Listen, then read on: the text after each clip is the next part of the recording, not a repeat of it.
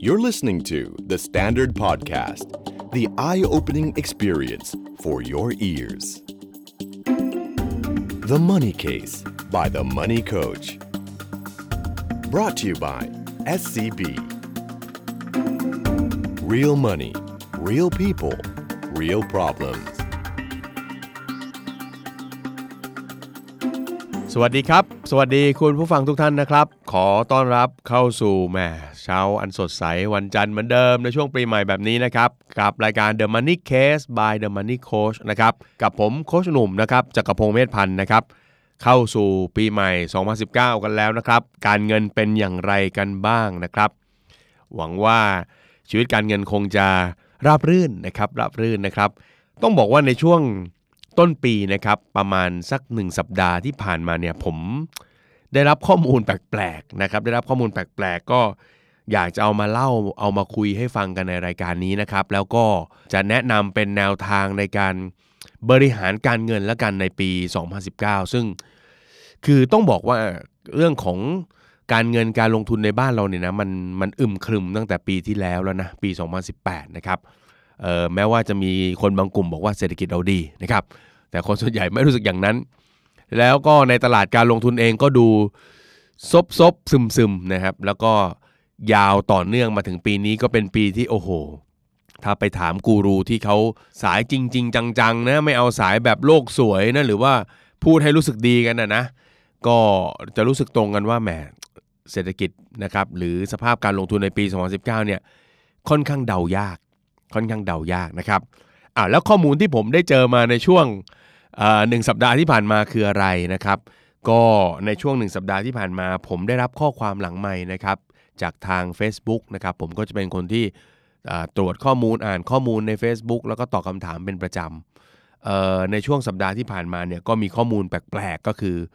มีการแจ้งกันเข้ามาว่า ตัวเองนั้นเนี่ยถูกจ้างให้ออกจากงานไอตอนเจอเคส 2 เคสแรกก็คิดว่าก็ธรรมชาติก็เป็นไปได้นะครับ ปรากฏว่าโอ้โห ช่วงที่ผ่านมานี่ผมเจอเป็น 10 เคสนะครับ แล้วก็พยายามไล่เลียงถามกลับไปว่า แต่ละคนเนี่ยทำงานที่ไหนอย่างไร อยากจะรู้ว่าเป็นกลุ่มธุรกิจอะไร หรือเอ๊ะบางทีอาจจะเป็นบริษัทเดียวกัน แล้วติดตามมาที่โค้ดกันหมดนะหรือเปล่าอะไรเงี้ยนะเราก็พยายามเก็บข้อมูลปรากฏว่าโอ้โหก็มาจากหลากหลายนะครับ แล้วก็มาจากหลากหลายกลุ่มธุรกิจ หลากหลาย ประเภทนะครับ บางอันเป็นบริษัท บางอันเป็นการจ้างงานทั่วไปอะไรเงี้ยนะครับ แล้วก็กลุ่มที่เอ๊ะมันไม่น่าจะเจอว่ามีปัญหานี้ก็อย่างเช่น กลุ่มที่เป็นพวกผลิตภัณฑ์เครื่องใช้ไฟฟ้าหรืออิเล็กทรอนิกส์อะไรเงี้ยนะครับกลุ่มโรงงานอุตสาหกรรมก็เป็นกลุ่มที่มีการจ้างออกกันอยู่พอสมควรเหมือนกันนะครับเคสหนึ่งที่ค่อนข้างสะเทือนใจก็คือเป็นเคสที่เกิดขึ้นเมื่อวันที่ 4 มกรานี่เอง 4 มกราเป็นวันศุกร์ถ้าเราจำได้ น้องคนนี้ก็เล่าให้ฟังว่าเเห็นประธานบริษัทนะครับมาที่บริษัทแล้วก็เรียกประชุม ก็มีข่าวแว่วๆกันว่า เป็นการประชุมว่าจะให้โบนัสในปีนี้หรือไม่นะครับแม่ฟังแล้วมันก็ตื่นเต้นนะนะท่านประธานมาก็เรียกเข้าไปในห้องประชุมกัน ปรากฏว่าพอประชุมเสร็จเดินออกมาผู้ใหญ่ก็บอกว่าปีนี้ไม่มีโบนัส เท่านั้นไม่พอครับ แล้วก็เรียกประชุมพนักงานต่อเลย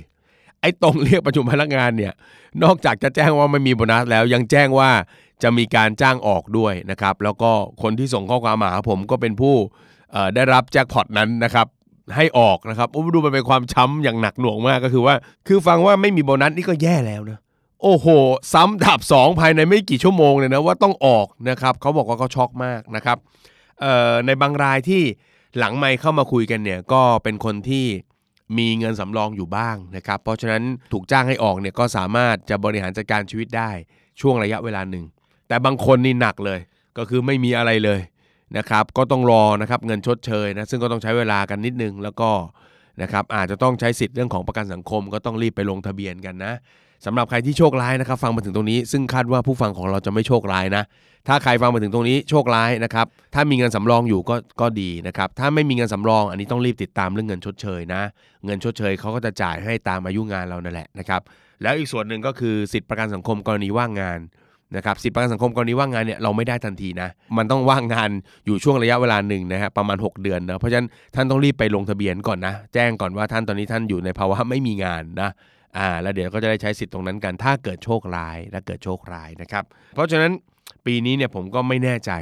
ว่าสถานการณ์การเงินจะเป็นอย่างไรแต่ภาพที่มันออกมาตอนนี้ต้องบอกเลยว่า มันมีเขาลางอยู่พอสมควรนะฮะผมเองได้ไปหาข้อมูลเพิ่มนะครับ เราก็ต้องไปบอร์ดเว็บบอร์ดที่เขานะ เป็นกลุ่มคนทำงานไปรวมสะสมอยู่ด้วยกัน ก็ไปพบว่ามีข้อความเนาะมีการโพสต์ในเว็บพันทิปอยู่เหมือนกันเนาะเรื่องของอช็อกถูกจ้างให้ออกอะไรอย่างเงี้ยนะครับแม่ก็ไม่รู้แหละว่าปีนี้จะเป็นอย่างไร แต่ว่าวันเนี้ย รายการ The Money Case by The Money Coach เราจะมาคุยกันถึงแนวทางการบริหารเงินของพวกเราเองแล้วกันนะครับ ในปี 2019 ว่าเออสถานการณ์ที่อึมครึมแบบนี้เนี่ยเวลาที่เราจะต้องปรับตัวทางการเงินเนี่ยเราจะต้องทำอะไรยังไงบ้างนะครับ อันนี้ก็อยากฝากไว้ก็มีประเด็นอยู่ 4-5 ประเด็นนะครับที่อยากจะฝากไว้นะครับ ก็อยากจะให้ทุกท่านนำไปเป็นไอเดีย แล้วก็กลับมาตรวจสอบการเงินเราสักนิดหนึ่งคือเรื่องการเงินเนี่ยมันมีปัจจัยที่อยู่ที่ตัวเรา กับปัจจัยที่อยู่ภายนอก ปัจจัยที่อยู่ภายนอกเนี่ยเราคงทำได้แค่ติดตามรับฟังเนาะเราแวดระวังแต่มันมันคงไปเปลี่ยนอะไรเขาไม่ได้นะแต่ผมว่าสิ่งที่เราน่าจะจัดการได้มากกว่าคือฝั่งเราเองนะฮะการเตรียมการฝั่งเราเองนะครับ เพราะฉะนั้นเอาละนี่คือแนวทางที่อยากให้ปฏิบัติกันในปี 2019 นี้นะครับ ในข้อที่ 1 ครับ ถ้าเป็นภาษาทางด้านการเงินเขาเรียกว่า collection ก็คือ อยากให้พวกเรากลับมาปรับแก้ ปรับแก้นะครับโครงสร้างหรือสภาพทางด้านการเงินของเราเนี่ยให้มันอยู่ในสภาวะที่ลดความเสี่ยงลงไปนะครับอะไรบ้างยกตัวอย่างเช่นนะครับวิธีการก็คืออยากให้พวกเราเนี่ยเริ่มลองนั่งทำงบรายการรับจ่ายในแต่ละเดือนของเราดู ลองดูรายรับ ลองดูรายจ่าย ลองดูเงินคงเหลือ เสร็จแล้วเนี่ยผมอยากให้ดูว่าถ้าเกิดนะครับในปัจจุบันเนี่ยเรามีชีวิตอยู่ได้ด้วยเงินพิเศษ ที่ไม่ใช่แหล่งรายได้หลักนะครับเอาเอาตัวนี้ก่อนนะ เงินเดือนเนี่ยเดี๋ยวว่ากันนะครับ เอาตัวที่มันไม่ใช่รายได้หลักก่อน อย่างเช่นโอเวอร์ไทม์หรือว่าค่าล่วงเวลานะหรือคอมมิชชั่นนะถ้าเกิดว่าในปัจจุบันเนี่ยเรามีชีวิตอยู่ได้ด้วยสิ่งต่างๆ เหล่านี้ ความหมายก็คือ ถ้าเราทำงบการเงินเสร็จ เราลองถอดดูฮะดึงโอเวอร์ไทม์ที่ได้เป็นประจำออก ดึงคอมมิชชั่นที่ได้เป็นประจำออก แล้วลองดูซิว่างบการเงินเราพังไหม พังก็หมายถึงรายรับ มันไปหักลบรายจ่ายแล้วมันไปติดลบอะอันนี้มันเรียกว่าพัง อันเนี้ยนะครับ เป็นสิ่งแรกเลยที่ต้องรีบปรับต้องรีบแก้ไขนะครับ เพราะว่าโดยปกติแล้วถ้าเกิดเหตุไม่คาดฝันอะไรขึ้นกับองค์กรของท่านเนี่ย เขาก็จะมีการปรับลดไปทีละสเต็ปถูกไหมมาถึงก็คงไม่ใช่แบบโอ้ตะลุยเอาออกให้หมดอะไรคงไม่ใช่ แต่ผมคิดว่าความกระทบกระเทือนมันก็ต้องมาเรื่องจากการตัดค่าใช้จ่ายนะครับที่อาจจะไปรีเลทหรือไปเกี่ยวข้องกับการผลิตการขายก่อนนะครับเศรษฐกิจของเขาไม่ดีเขาก็อาจจะเป็นไงฮะขายไม่ดีเขาอาจจะมาปรับลดเรื่องค่าใช้จ่ายก่อนนะครับค่าใช้จ่ายพวกนี้ก็เป็นค่าใช้จ่ายที่น่าจะเป็นตัวแรก ๆ ที่เขาจะเลือกตัดนะครับ ผมเคยไปบรรยายอยู่ในหลายองค์กรเหมือนกันนะครับ ไปดูงบการเงินแล้วน่ากลัวมากนะครับ ต้องบอกเลยว่าโครงสร้างของรายรับรายจ่ายของคนไทยเนี่ยมีความผูกโยงแล้วก็เชื่อมโยงกับรายได้พิเศษ พวกนี้ค่อนข้างจะสูง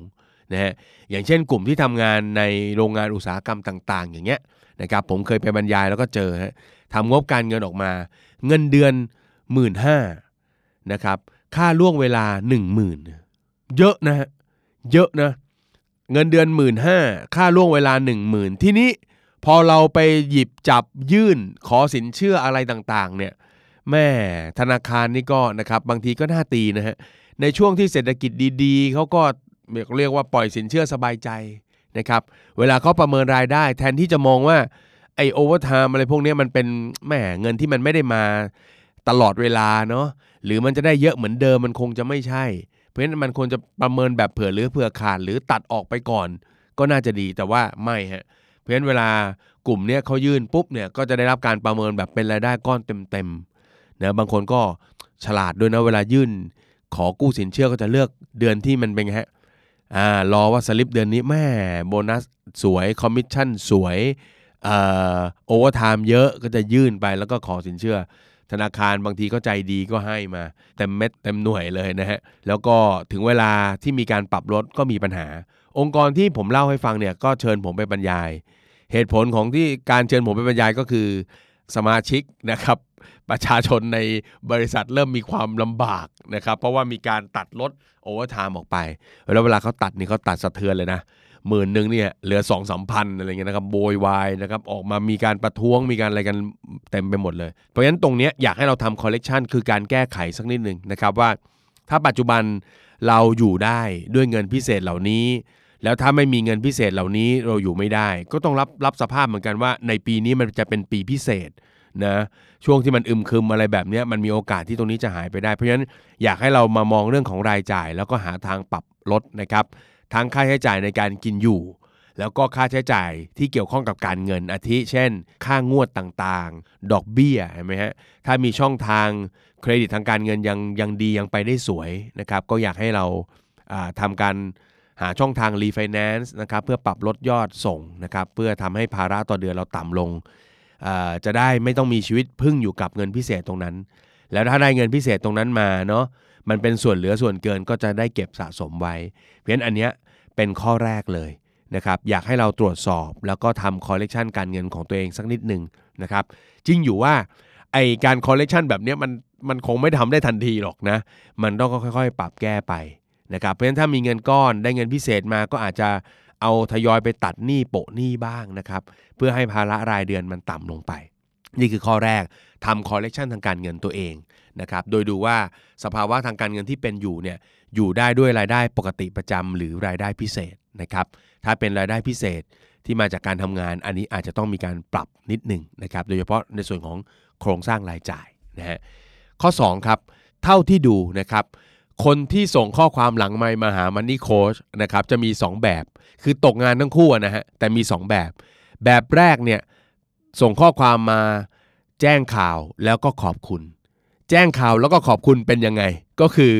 โค้ชครับผมตกงานครับ ตกกระทันหันไม่ได้เตรียมเนื้อเตรียมตัวเลย แต่โชคดีที่ผมเก็บเงินสำรอง เหมือนที่โค้ชเคยเตือนไว้เคยบอกไว้กับอีกแบบหนึ่งโค้ชครับผมตกงานครับ แล้วตกข้อความสุดท้ายว่าทำไงดีนะครับ คือโหตกงานนี่ผมช่วยไม่ได้สินะ ก็ ถ้าได้เตรียมเงินสำรองไว้บ้าง ตั้งแต่สภาวะการเงินยังไม่มีปัญหา ผมคิดว่านั่นน่าจะเป็นการบรรเทาเบาบางเนาะสภาวะปัญหาได้พอสมควร คนเราเนี่ยตกงานไม่มีรายได้ แต่ก็ยังต้องใช้เงินนะจ๊ะ เมื่อยังต้องใช้เงิน มันก็จึงเครียดไงจ๊ะ เพราะว่าเงินเราไม่มีถูกไหมเงินชดเชย กรณีเลิกจ้างที่บริษัทให้เนี่ยมันก็ต้องใช้เวลาในการติดตามก็หน่อย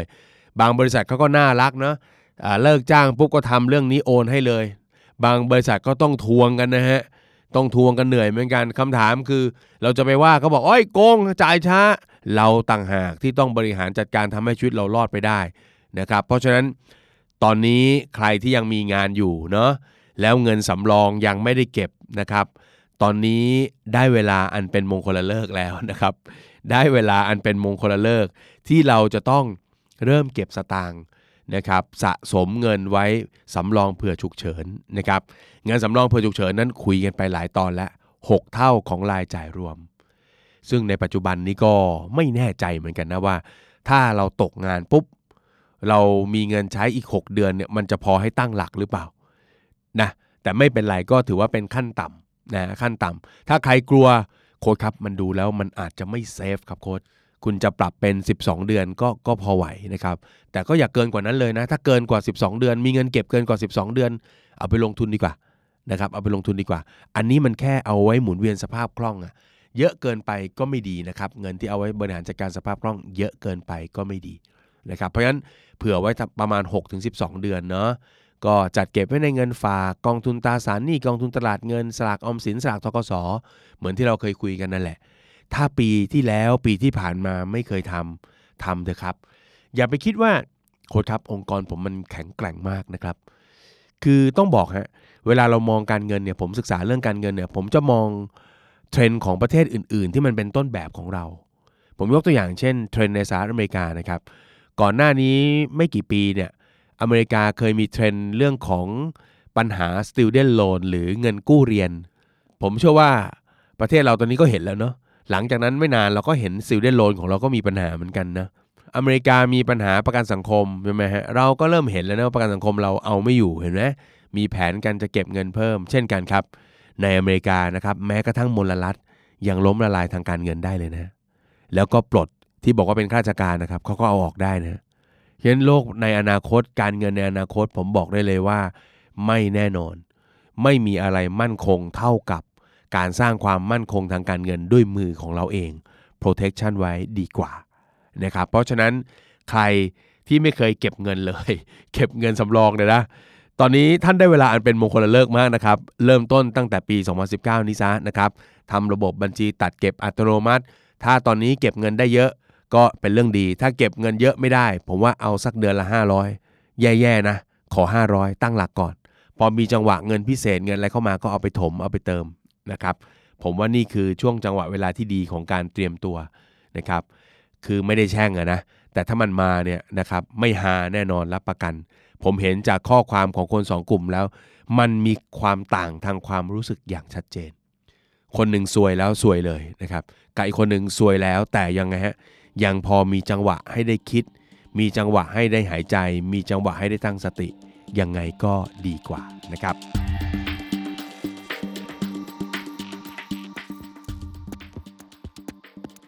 คุณผู้ฟังเคยไหมครับ เดินไปถึงตู้ ATM แล้วแต่เอ้า ลืมเอากระเป๋าตังมา ต้องใช้เงินสดเดี๋ยวนี้ด้วยทำยังไงดี ไม่มีบัตร ATM SCB Easy ช่วยได้ครับ ให้คุณกดเงินจาก SCB ATM ง่ายๆ ด้วยมือถือ แค่เข้าแอป SCB Easy เลือกเมนูกดเงินไม่ใช้บัตร เลือกจำนวนเงินที่ต้องการ จากนั้นแอปก็จะให้รหัส OTP 6 หลักมา เอารหัสเนี้ยไปกรอกที่ตู้ SCB ATM พร้อมกับเบอร์มือถือของคุณ เท่านี้ก็ได้เงินสดมาใช้จ่ายได้แล้วล่ะครับ SCB Easy เป็นกระเป๋าสตางค์เพื่อคุณ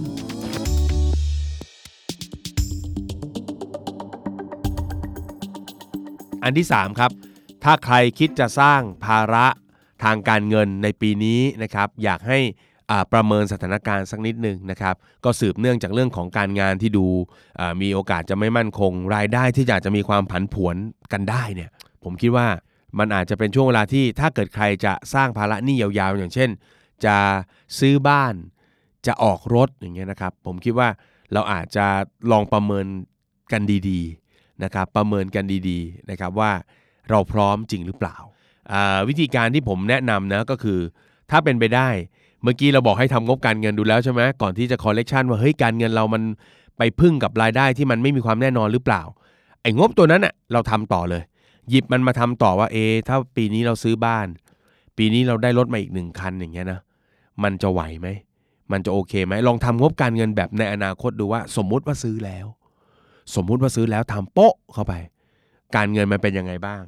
มันยังเหลือเงินเก็บเงินออมได้ทุกเดือนสบายชิวๆหรือว่าเริ่มตึง หรือว่าแย่ไปถึงขั้นติดลบ โอ้ถ้าถึงขั้นติดลบนี่ผมว่าคงไม่เหมาะนะคงไม่เหมาะนะครับที่เราจะตัดสินใจซื้ออะไรที่มันเป็นภาระยาวๆนะครับบวกด้วยบวกด้วยนะครับ ปีนี้เนี่ยเทรนด์ก็ค่อนข้างชัดเจนนะครับว่าน่าจะมีการปรับเพิ่มอัตราดอกเบี้ย น่าจะมีการปรับเพิ่มอัตราดอกเบี้ยนะครับแล้วก็แหมสถาบันการเงินเขาก็ เหมือนเดิมนะครับเวลาปรับเพิ่มอัตราดอกเบี้ยเขาคงไม่ไปเพิ่มอัตราดอกเบี้ยเงินฝากก่อนนะครับ เพราะว่าดอกเบี้ยเงินฝากเนี่ยมันเป็นภาระเขามันเป็นภาระเขานะครับเขาก็จะมาเพิ่มดอกเบี้ยเงินกู้ก่อนนะครับ ซึ่งดอกเบี้ยเงินกู้เนี่ยภาระเรานะฮะภาระเรา เพราะฉะนั้นก็ต้องประเมินให้ดี เพราะว่าถ้าอัตราดอกเบี้ยมันมีการปรับเพิ่มเนอะเงินผ่อนชำระของเราเนี่ยก็จะกลายไปเป็นดอกเบี้ยเยอะ นะครับแล้วก็อาจจะส่งผลให้ค่างวดมันสูงขึ้นมาได้ ในบางกรณีในบางกรณีนะครับ เพราะฉะนั้นประเมินกันสักนิดหนึ่งนะครับ มันมีผลทั้งในเรื่องของความไม่แน่นอนของงานหรือสภาวะเศรษฐกิจรวมไปถึงเรื่องอัตราดอกเบี้ยด้วย ซึ่งปัจจุบันเนี่ยอัตราดอกเบี้ยกลุ่มที่เป็นลูกค้าชั้นดีนะครับที่เรียกว่า MLR นะครับ Minimum Loan Rate เนี่ยมันขยับขึ้นแล้ว นะครับก็คือตอนเนี้ยเขายังไม่ยังยังไม่มาแตะรายย่อยนะครับถ้าเป็นรายย่อยเนี่ยเขาเรียกว่า MRR Minimum Retail Rate นะครับก็ยังไม่แตะรายย่อย ไม่แน่ใจว่าเพราะอะไรนะครับอาจจะว่าถ้ามองที่ตัวหนี้ครัวเรือนนะครับณสิ้นปี 60 เนี่ยมันอยู่ที่ 77%นะครับตอนนี้ตัวเลขมันยังไม่ออกมานะครับเดี๋ยวคงจะมีการสรุป ถ้านี้ครัวเรือนมันไม่ได้ลดลงไปเท่าไหร่เนี่ยนั่นนี่คือกลุ่มรายย่อยทั้งหลายเลย ดังนั้นถ้าเกิดว่าหนี้ครัวเรือนยังสูงกลุ่มรายย่อยยังมีภาระหนี้อยู่สูงเนี่ยอุ้ยการไปขึ้นดอกเบี้ย มันน่าจะสะเทือนอยู่พอสมควรนะครับ เอาละไอ้เรื่องของดอกเบี้ยมันเป็นเรื่องของนะมหาภาคเขาอะนะครับแต่ว่ามันก็มีผลกระทบกับเรา เพราะฉะนั้นเราดูตัวเราเองดีกว่านะครับว่าไหวว่าพร้อมไหมนะครับแล้วถ้าเกิดดอกเบี้ยมีการเปลี่ยนแปลงเราพร้อมรับมือหรือเปล่า เอาเข้าจริงนะครับดอกเบี้ยบางกลุ่มเนี่ยอาจจะไม่ได้กระทบมากนะอย่างเช่นบ้านเนี่ยมีคนกลัว ว่าเอ๊ะถ้าขึ้นดอกเบี้ยแล้วดอกเบี้ยบ้านจะเป็นไงอดอกเบี้ยบ้านก็จะขึ้นไปด้วยแหละครับ เพียงแต่ว่าตอนเราซื้อเนาะสามปีแรกเขาก็จะนิยมทำดอกเบี้ยให้ต่ำๆถูกไหมเราก็สามารถเข้าไปซื้อได้ ซึ่งตรงนี้ก็อาจจะเป็นกับดักด้วยนะบางทีต้องดูดีๆเนาะหลังจากนั้นพอครบ3 ปีก็จะดอกเบี้ยลอยตัว ซึ่งเราก็สามารถถ้ามีความรู้ด้านการเงินนะก็จะหารีไฟแนนซ์หาโปรโมชั่นที่มันกดดอกเบี้ยต่ำลงไปได้ทุกๆ 3 ปีก็เป็นไปได้นะครับแต่ที่ผมเป็นห่วงมากกว่าคือสภาพคล่องมากกว่า คือดอกเบี้ยก็ประมาณหนึ่งนะแต่ผมห่วงสภาพคล่องมากกว่าว่าถ้าตัดสินใจอะไรลงไปปุ๊บเนี่ยดูดีๆ เพราะว่าถ้าสภาพคล่องมันต้องตึงยาวๆ หรือเฉียดฉิวบวกบ้างลบบ้างไปยาวๆ ผมคิดว่าภาวะแบบนี้ไม่สนุกไม่สนุกนะครับ แล้วมันเปราะบางต่อการที่ถ้าเกิดเหตุไม่คาดฝันขึ้นมามันสะเทือนทั้งระบบเลยนะครับอ่าอันนี้คือข้อที่3นะครับสำหรับข้อที่4นะครับเชื่อว่านะครับปี 2019 นี้แล้วเนี่ย ผมใช้คำนี้เลยนะครับ ผมเขียนบทความนี้ลงไปใน Facebook ตัวเองด้วยก็คือ ถึงเวลาแล้วล่ะที่งานเสริมเนี่ยอาชีพเสริมเนี่ยมันไม่ใช่ทางเลือกหรือออปชันล้วผมว่ามันน่าจะเป็นทางรอดเลยนะฮะเพราะฉะนั้นเราอาจจะต้องครับมีงานประจำของเราดีอยู่แล้วก็ยอดเยี่ยมนะครับ เราอาจจะต้องเริ่มหาแหล่งรายได้เสริมหรือสำรองไว้นะครับ ก็อาจจะเป็นรายได้ที่ทำให้เราเก็บเงินได้มากขึ้นนะ อ่าถ้ายังไม่ได้ออกจากงานก็เก็บเงินได้มากขึ้น หรือถ้าเกิดโชคร้ายมีปัญหาเรื่องงาน ก็น่าจะเป็นเบาะที่รองไว้ support ตัวเองนะครับ แต่ว่าอาชีพเสริมงานเสริมมันไม่ใช่ว่า เราเริ่มปุ๊บเราก็มีตังค์เลยนะครับออหาเงินได้เยอะเลยนะครับ เพราะฉะนั้นมันคงต้องใช้เวลาเนาะทดลองทำสร้างประสบการณ์นะครับ เพราะฉะนั้นผมว่าก็ใช้เวลาที่เรามีในแต่ละวันเนี่ยนะครับอาจจะเจียดเวลามาเนาะก็เอามาทำอาชีพเสริม ซึ่ง ใน EP ที่แล้วนะครับเราก็ได้คุยกันถึงเรื่องอาชีพเสริมกันว่าเออคนเราเนี่ยถ้าเริ่มคิดถึงการมีรายได้หลายทางเนาะก็ให้เริ่มง่าย ๆ ก่อนนะครับให้เริ่มง่าย ๆ ก่อนเริ่มจากสิ่งที่มันเป็นทักษะความรู้ความสามารถ เครือข่าย สายสัมพันธ์รอบตัวเรา ผมคิดว่าเริ่มต้นจากกลุ่มพวกนี้ก่อนน่าจะดีนะครับ แล้วก็เริ่มลองมาประเมินดูซิว่า เราจะสามารถหยิบจับสิ่งต่างๆ เหล่านี้มาเป็นรายได้ หรือมาเป็นอาชีพได้อย่างไรบ้างนะครับเพราะฉะนั้นเริ่มดูจากตัวเราเองออกไปก่อนออมีเคสหนึ่งนะครับนี่ผมเล่าให้ฟังนะครับเป็นเคสที่สร้างรายได้เสริมจากไม่ใช่สิ่งที่เป็นความสามารถของเราด้วยนะะเดี๋ยวผมลองเล่าให้ฟังแล้วกันนะก็น่าสนุกดีเป็นเคสที่ผมเคยไปบรรยายเมื่อประมาณ 2 ปีที่แล้วนะครับสปีที่แล้วผมมีโอกาสไปบรรยายที่โรงพยาบาลแห่งหนึ่ง ที่จังหวัดแม่ฮ่องสอนนะครับแล้วก็เล่าเรื่องอาชีพเสริมแบบนี้ไปนั่นแหละนะครับเพราะว่า คุณบุรุษพยาบาล ผู้ช่วยพยาบาลเนี่ยเขาก็รายได้ไม่เยอะเนาะเขาก็มีภาระปัญหาหนี้เขาก็มาปรึกษาผม ผมก็บอกว่า โอ้โห ด้วยภาระหนี้ที่มีเนาะแล้วก็การกินอยู่ที่ประหยัดสุดๆ แล้วเนี่ยเราจะไปลดรายจ่ายอะไรคงไม่ได้หรอกต้องหารายได้เพิ่มนะครับ แล้วเราก็คุยกันไปต่างๆนานาว่าเขามีความรู้ความสามารถอะไรบ้างเนะก็ลองหยิบจับหาไปสร้างเป็นรายได้ดู ปรากฏว่าเขาก็บอกว่าโค้ดเท่าที่ดูเนี่ยมันก็ไม่ได้มี เออเขาเรียกอะไรนะ ความรู้ความสามารถเจ๋งๆ ที่มันจะพอไปสร้างรายได้อะไรได้เลยนะครับ สุดท้ายคนคนนี้เนี่ยผ่านมาประมาณปีเศษๆนะครับเขาก็ส่งข้อความมาหาผมว่าโค้ดจำได้ไหมนะครับคนที่โค้ดเคยไปสอนแล้วโค้ดเคยไปนั่งปรึกษากับโค้ดอะไรเงี้ยนะครับตอนนี้ผมมีแหล่งรายได้แล้วนะครับ แล้วก็มีรายได้ตกเดือนหนึ่งประมาณ 7-8พันบาท ผมบอกเออไปทำอะไรล่ะไหนบอกว่าวันนั้นไม่เห็นมีความสามารถอะไร ผมยังคุยกับคุณแล้วยังแบบเฮ้ยแล้ว อะไรว่าคนอะไรไม่มีความสามารถอะไรเลย มันก็ต้องมีบ้างสิเนะอะไรเงี้ย ปรากฏว่าเขาก็เป็นงานที่ไม่ได้ใช้ความสามารถของเขานะครับเขาหลังเลิกงานนะครับ แล้วก็วันเสาร์อาทิตย์เนี่ยเขารับจ้างซื้อนะครับ ซื้อพวกพริกหอมกระเทียมนะซึ่งซึ่งมันเป็นผลิตภัณฑ์ของคนอื่นน่ะคนอื่นเขาปลูกเนะแต่คนเนี้ยขับรถ นะครับรับมาทำตลาดให้แล้วก็ขับรถไปขายในอำเภออื่น ๆ จังหวัดอื่น ๆ อะไรอย่างเงี้ยเป็นเหมือนกับเป็นพ่อค้าคนกลางให้ด้วย แล้วก็แบ่งผลประโยชน์แบบเขาเขาก็อ้างๆมานะว่า แถวนั้นก็โอ้พ่อค้าที่มานั่นกดราคาครับ แล้วก็กินหัวคิวเยอะมากอะไรเงี้ยเขาก็บอกว่าเขาก็ทำแบบเป็นธรรมนะลูกค้าก็แฮปปี้นะครับก็มีคนมาฝากมาอะไรเขาขายเขาก็ขับเหมือนกับเป็นรถตลาดนะครับ ถ้าใครอยู่ตาม ต่างจังหวัดก็จะพอเข้าใจเขาว่ารถตลาดเนอะก็คือจะเป็นรถสองแถวที่มีทุกสิ่งอย่างอยู่ในนั้นนะฮะแต่นี่เขาก็เน้นแบบเป็นหอมกระเทียมพริกอะไรอย่างเงี้ยนะครับ แล้วก็รับแล้วก็เอาไปขายแล้วก็ได้ส่วนต่าง หลังจากนั้นเขาก็เริ่มมีไอเดีย พอได้เงินมาปุ๊บเขาก็ไปซื้อเครื่องอบนะฮะแล้วก็เริ่มเอาพริกเนี่ยนะครับรับมาแล้วก็มาตากแล้วก็มาทำอ่ามาเป็นพริกแห้ง มาเป็นพริกพริกป่นนะครับโอ้โห พริกแห้งพริกป่นนี่เป็นต้องบอกว่าเป็นผลิตภัณฑ์นะเป็นสินค้าเกษตรที่ไม่น่าจะหมดความนิยมไปจากประเทศไทยได้นะครับ เพราะเรายังไงก็ต้องกินพริกกันนะนะเขาก็ทำแบบนี้นะครับ ก็รายได้ก็อยู่ตกเฉลี่ยประมาณ 7-8,000 บาท ด้วยหน้าที่การงานของอาชีพผู้ช่วยนะครับบุรุษพยาบาลเนี่ยเป็นผู้ช่วยพยาบาลนะนะก็ได้อยู่ที่ประมาณ 1 0 0 0 0 1 1 0 0 0บาท พอได้ตรงนี้มา 7 8 0 0 0 ก็โอ้โหนะครับก็คล่องขึ้น ก็สะดวกขึ้นพอสมควรนะฮะอันนี้ก็เป็นเป็นมุมง่ายๆเนะบางทีมันอาจจะเกิดจากความรู้ความสามารถเรานะสิ่งที่เราเรียนจบมา คุณก็อาจจะต้องไปไปคิดดูอะเนาะว่าอะไรที่มันพอไปต่อยอดได้ หรือบางทีมันอาจจะเป็นอะไรที่นะเป็นสิ่งที่ไม่ได้เรียนมาหรอกนะ แต่ว่ามันเป็นสิ่งที่เราลงลงมือทำเองเลยอย่างเช่นงานอดิเรกเนาะนะกิจกรรมสมัยเรียนอะไรเงี้ยนะครับ เราอาจจะกลับมาต่อยอดได้นะครับ หรืออาจจะเป็นเครือข่ายสายสัมพันธ์เนาะ เรารู้จักใครที่เขามีช่องทางเนาะเขามีสินค้าและบริการเขาขายไม่เป็นเนาะเราก็ไปรับขายไปรับทำให้ อาจจะขายแบบน้องคนเมื่อกี้ก็ได้นะครับมีเรามีรถอยู่ก็เอาขับรถไปขายเลย บางคนก็อาจจะขายผ่านทางออนไลน์ก็ช่องทางมันหลากหลายเหลือเกินนะครับคนเราก็แล้วแต่รูปแบบแล้วแต่สไตล์กันเลยนะครับอ่าอันนี้ก็เป็นแนวทางที่4นะครับก็คือมันน่าจะถึงเวลาละที่เราจะต้องหยิบจับทำอะไรขึ้นมาเป็น อาชีพที่2นะครับเป็นงานเสริมนะครับเพื่อที่จะช่วย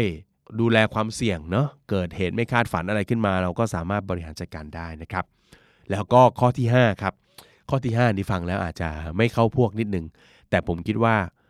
มันสำคัญนะครับก็คือดูแลสุขภาพร่างกายของตัวเองให้ดีนะครับมันเกี่ยวกับการเงินยังไงโค้ดแน่นอนแหละนะครับ ถ้ายังไม่เจ็บไม่ป่วยคงไม่เป็นอะไรหรอกนะ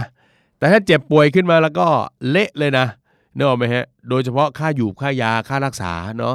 ในปัจจุบันเนี่ยโอ้โหใครไปหาหมอทีนึงเนาะท่านคงจะทราบนะครับแหมมาถึงเจอคุณหมอสวัสดี โดนไปแล้ว 500นะครับพยาบาลเดินอ้อมหลังไปอีกทีนึงโดนไปอีก 80 บาทร้อยหนึ่งค่าอะไรอะค่าอุปกรณ์อะไรของเขาอะยังไม่ทันตรวจเลยนะเงินกระเด็นไปแล้ว 500ถึง800 บาทมีนะ เพราะฉะนั้นถ้าเกิดว่าการเงินเราตึงๆเนาะ แล้วเกิดเจ็บไข้ได้ป่วยอะไรขึ้นมาเนี่ยผมคิดว่าค่ารักษาพยาบาลในยุคนี้เนี่ยนะครับเอาเรื่องอยู่เหมือนกันนะครับ เพราะฉะนั้นคำแนะนำในปีนี้อีกอันหนึ่งก็คือเรื่องของการดูแลสุขภาพให้ดีครับนะเพราะล้มหมอนนอนเสือมานี่ไม่สนุกแน่แอดมิดกันทีนึงเนี่ยโอ้โห ผมบอกได้เลยในกรุงเทพมหานครเองก็มีหลักหมื่นนะฮะถ้าท่านได้นอนสักเนาะนะสองวันเนี่ยนะครับ ผมว่ามีหลักหมื่นนะนะครับโรงพยาบาลเอาแบบกลางๆนะไม่ต้องไฮโซนะไม่ต้องเอาแบบระดับบนนะฮะ เพราะฉะนั้นถ้าเกิดว่าการเงินมันตึงอยู่ เงินเก็บเงินออมก็ไม่มีโดนแบบนี้กระแทกเข้าไปเนี่ยผมว่าหนักอยู่เหมือนกันนะครับบางคนบอกว่าโค้ชครับแต่ผมยังพอจะมีสิทธิ์พื้นฐานอยู่ อันนั้นก็ว่ากันไป แต่ถ้าเกิดหนักๆใหญ่ ๆ มากเนาะบางทีมันก็เอาไม่อยู่นะครับ เราก็อยากได้การรักษาพยาบาลที่ดีนะครับ เพราะฉะนั้น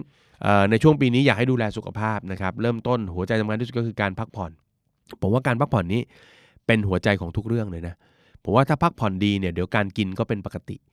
นะฮะถ้าพักผ่อนไม่ดีนี่ผมดูจากตัวเองนะเมื่อไหร่ที่พักผ่อนไม่ดีนี่เราจะเนาะหิวหิวบ่อยอะเนาะแล้วก็อยากกินของหวานนะเนาะเออเพราะฉะนั้นถ้าพักผ่อนดีนะครับทานอาหารเนาะควบคุมอาหารหน่อย ออกกำลังกายเป็นประจำนะครับพักผ่อนดีเราก็อยากจะออกกำลังกายเนาะถ้าง่วงๆเนาะใครชวนมาเตะบอลชวนไปออกกำลังกายเราก็ไม่อยากไปหรอกนะครับเอ่อผมว่าการดูแลสุขภาพเนี่ยมันไปโยงกันเนาะไม่ว่าจะเป็นการพักผ่อนนอนหลับ การกิน การออกกำลังกายแล้วก็การควบคุมอารมณ์นะถ้า 3 อย่างแรกมาดี ผมคิดว่าอารมณ์มันก็ไปได้สวย ตรงนี้เนี่ยไม่ได้ป้องกันแค่ว่าเกิดเจ็บป่วยขึ้นมาแล้วมีค่ารักษาพยาบาลเนาะแต่ผมว่าการที่เราจะดูแลชีวิตเราเนาะประคองชีวิตเนี่ยให้มันสามารถนะใช้ชีวิตอย่างมีความสุขทำงานอย่างเต็มประสิทธิภาพได้ ตลอดปี 2019 ผมคิดว่าเบสหรือเบสิกก็คือสุขภาพของตัวเรานะฮะ ถ้าสุขภาพไม่ดีเนาะคุณจะไปคิดทำอะไรอาชีพที่2ล่ะถูกไหมทำอาชีพเดียวก็เหนื่อยจะตายแล้วนะครับ พักผ่อนไม่ดีทานไม่ดีสุขภาพไม่ดี คุณก็ไม่มีความรู้สึกเนะหรือมีแรงมีพลังอยากทำอาชีพที่ 2 ที่ 3 แต่ถ้าคุณพักผ่อนดีเนาะอ่าคุณก็มีแรงคุณก็มีกำลังเนี่ยไอเนี่ยมันคือต้นทุนที่มันสำคัญมากนะครับ เพราะฉะนั้นดูแลต้นทุนตัวนี้ให้ดีนะครับ อย่าให้มันมีปัญหาไปซะ เพราะถ้ามันมีปัญหาไปผมรับประกันได้ว่าเรื่องอื่นๆก็ จะตามกันมาเป็นพลวันเลยนะครับ เพราะฉะนั้นเนี่ยคือ 5 ข้อนะครับที่เป็นแนวทางในปี 2019 ที่อยากจะฝากนะครับ เริ่มจากอันดับแรกเลยนะครับ ก็คือการ collection นะครับลองตรวจสอบงบการเงินของเราเนอะว่า ปัจจุบันเราใช้ชีวิตการเงินอยู่บนเส้นได้หรือเปล่า ดูซิว่ารายจ่ายของเราเนี่ยมีรายรับที่มันไม่มีความมั่นคงมาสับสนหรือเปล่า อย่างเช่น overtime commission ถ้าชีวิตเราเป็นแบบนั้นอยู่ รีบ collection นะครับปรับแก้รายจ่ายเนอะหาทางลดหนี้แล้วก็หาทางควบคุมรายจ่ายในแต่ละเดือน ข้อที่2นะครับเรื่องของเงินสำรองนะครับอย่างที่ผมเล่าให้ฟังไป คนที่เกิดเรื่องโชคร้ายแล้วมีเงินสำรองกับไม่มีเงินสำรองนั้น ชีวิตโคตรต่าง โคตรต่างความรู้สึกโคตรต่างเลย เพราะฉะนั้นยังไม่เคยเก็บเริ่มซะปี 2019 เป็นจุดเริ่มต้นที่ดี อยากให้ตรงนี้นะครับเป็นจุดสตาร์ทของการ เริ่มเหลือเริ่มรวย เริ่มเก็บสะสมมาให้ตัวเองนะครับเป็นฟูกหนาๆเอาไว้ป้องกันเหตุไม่คาดฝัน 3. ถ้าคิดนะครับว่าอยากจะซื้ออะไรสักอย่างหนึ่งซึ่งมันจะต้องเป็นภาระยาวๆ อยากให้ทบทวนดูให้ดี หัวใจสำคัญคือเรื่องของสภาพคล่องนะทบทวนสภาพคล่องให้ดี อาจจะลองทำงบการเงินแบบพยากรณ์อนาคตก็ได้ทำงบการเงินปกติปัจจุบันเสร็จทำงบการเงินอนาคตมาว่าถ้าซื้อบ้านซื้อรถเข้ามา เกิดการเปลี่ยนแปลงอะไร แล้วลองตัดสินใจทบทวนดูใหม่นะครับ อีกเรื่องที่มันจะมาช่วยลุมสกรรมชีวิตเราก็คือดอกเบี้ยนะครับภาวะดอกเบี้ยที่มีแนวโน้มจะสูงขึ้น เพราะฉะนั้นลองตัดสินใจแล้วก็ประเมินดีๆ 4. ช่วงเวลาแบบนี้นะครับเป็นช่วงเวลาที่เราอาจจะได้เริ่มคิดอะไรถึงตัวเอง แล้วก็สร้างนะครับความมั่นคงทางการเงินของตัวเองขึ้นมาด้วยตัวเอง โดยการเริ่มต้นมองคิดหรือมองหาเนาะ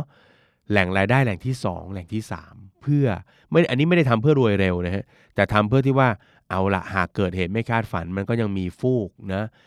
รองรับเรามีมีทางเลือก มีแหล่งรายได้นะครับ ที่มันจะเป็นตัวชดเชยได้ หากแหล่งรายได้หลักของเรามันหายไปนะครับ แล้วก็ข้อที่5ครับอยากให้ปีนี้เป็นปีแห่งการเริ่มต้นดูแลสุขภาพด้วยเช่นกันนะครับ คนเราถ้าสุขภาพดีเนาะจะคิดจะหยิบจับทำอะไรในข้อ1ถึงข้อ4 ที่เราคุยกันมาเนี่ยมันก็ทำได้ โดยเฉพาะการหารายได้เสริมเนาะถ้าสุขภาพไม่ดีเนาะเจ็บออดออดแอดแอดเราไม่มีพลังพอที่จะทำงานที่ 2 งานที่ 3 หรอกนะครับแค่ทำงานประจำอย่างเดียวก็เหนื่อยแล้ว แต่ถ้าเกิดว่าเรามีสุขภาพดี มันก็มีโอกาสในชีวิตมากขึ้น ในขณะเดียวกันฮะถ้าเกิดว่าสุขภาพไม่ดี ล้มหมอนนอนเสือแล้วมีความจำเป็นต้องรักษาพยาบาล ผมเชื่อเหลือเกินว่า คนที่ไม่ได้เตรียมอะไรไว้เนี่ยยิ่งจะเหมือนกับถูกแหม เหยียบซ้ำอะนะถูกกระทืบซ้ำอะนะทำให้การเงินยิ่งและยิ่งแย่ไปกันใหญ่ หลายคนเวลาผมเจอบอกเนี่ยครับโค้ดมาดีๆอยู่ซวยนะมาป่วยซะคือความป่วยคงไม่ได้ซวยหรอกนะครับ ผมเชื่อว่าเรา protection หรือป้องกันมันได้ประมาณหนึ่งส่วนหนึ่งเสมอนะครับ และนี่ก็คือรายการ The Money Case by The Money Coach ในตอนนี้นะครับ เป็นตอนที่อยากจะให้พวกเราใช้ชีวิตอย่างมีสติที่สุดนะครับ ถ้าลองขมวดปมดูนะ ที่เราคุยกันมา 5 เรื่องเนี่ยนะครับ เอาจริง ๆ แล้วเนี่ยมันอยู่ในคำสอนคำหนึ่งของหลักปรัชญาเศรษฐกิจพอเพียงถูกไหมฮะนั่นก็คือเรื่องของการมีภูมิคุ้มกัน ชีวิตคนเราเนี่ยนะครับ ถ้าเกิดเราสามารถมองอนาคต เผื่อเหลือเผื่อขาด ใช้เงินอย่างมีสติบริหารเงินอย่างมีสติได้ตลอดเวลาระมัดระวังเรื่องร้ายๆที่อาจจะเกิดขึ้นนะครับเขาบอกว่าคนเราเนี่ย หากเตรียมพร้อมรับมือกับเรื่องร้ายๆ ชีวิตก็จะเจอแต่เรื่องดีๆ คนที่ไม่ได้เตรียมพร้อมไว้เนี่ยนะครับมันเหมือนสวรรค์แกล้งเนาะมันก็จะชอบมาแกล้งคนที่ไม่ได้เตรียมตัว เพราะฉะนั้นหลักปรัชญาตรงนี้นะครับ กลับมาน้อมนำใช้นะครับ มีภูมิคุ้มกัน ผมเชื่อว่านี่คือสิ่งที่พระองค์ท่านสอนเราเนาะแล้วก็ยังหยิบจับใช้ได้ ทุกยุคทุกสมัยไม่ว่าจะปีนี้หรือปีต่อ ๆ ไปนะครับ ก็ขอให้แฟนรายการ The Money Case by The Money Code นะครับ แคล้วคลาดปลอดภัยนะครับ ก็หลังจากนี้หวังว่าคงจะไม่มีข้อความส่งมาเพิ่มโค้ดครับโดนเหมือนกันเลยนะครับหวังว่าจะไม่มีนะครับ แล้วก็ใครที่มีงานอยู่นะครับพยายามทำงานให้เต็มประสิทธิภาพ ผมเชื่อว่าถ้าองค์กรมีปัญหาอะไรขึ้นมาจริงๆเนอะถ้าต้องเลือก ผมเชื่อว่าเขาน่าจะเก็บคนที่มีประสิทธิภาพ แล้วก็ทำงานดีไว้ก่อนอยู่แล้วนะครับ เพราะฉะนั้นดูแลการงาน ดูแลสุขภาพ ดูแลชีวิต ดูแลการเงินดีๆครับ แล้วก็พบกันใหม่ในตอนต่อไปนะครับสำหรับ The Money Case ในตอนนี้ขอบคุณอย่างยิ่งสำหรับการติดตาม และพบกันใหม่ในตอนหน้าสำหรับวันนี้ สวัสดีครับ ติดตามทุกรายการของ The Standard Podcast ทาง Spotify, YouTube และทุกที่ที่คุณฟัง podcast ได้แล้ววันนี้ The Standard Podcast Eye Opening for your ears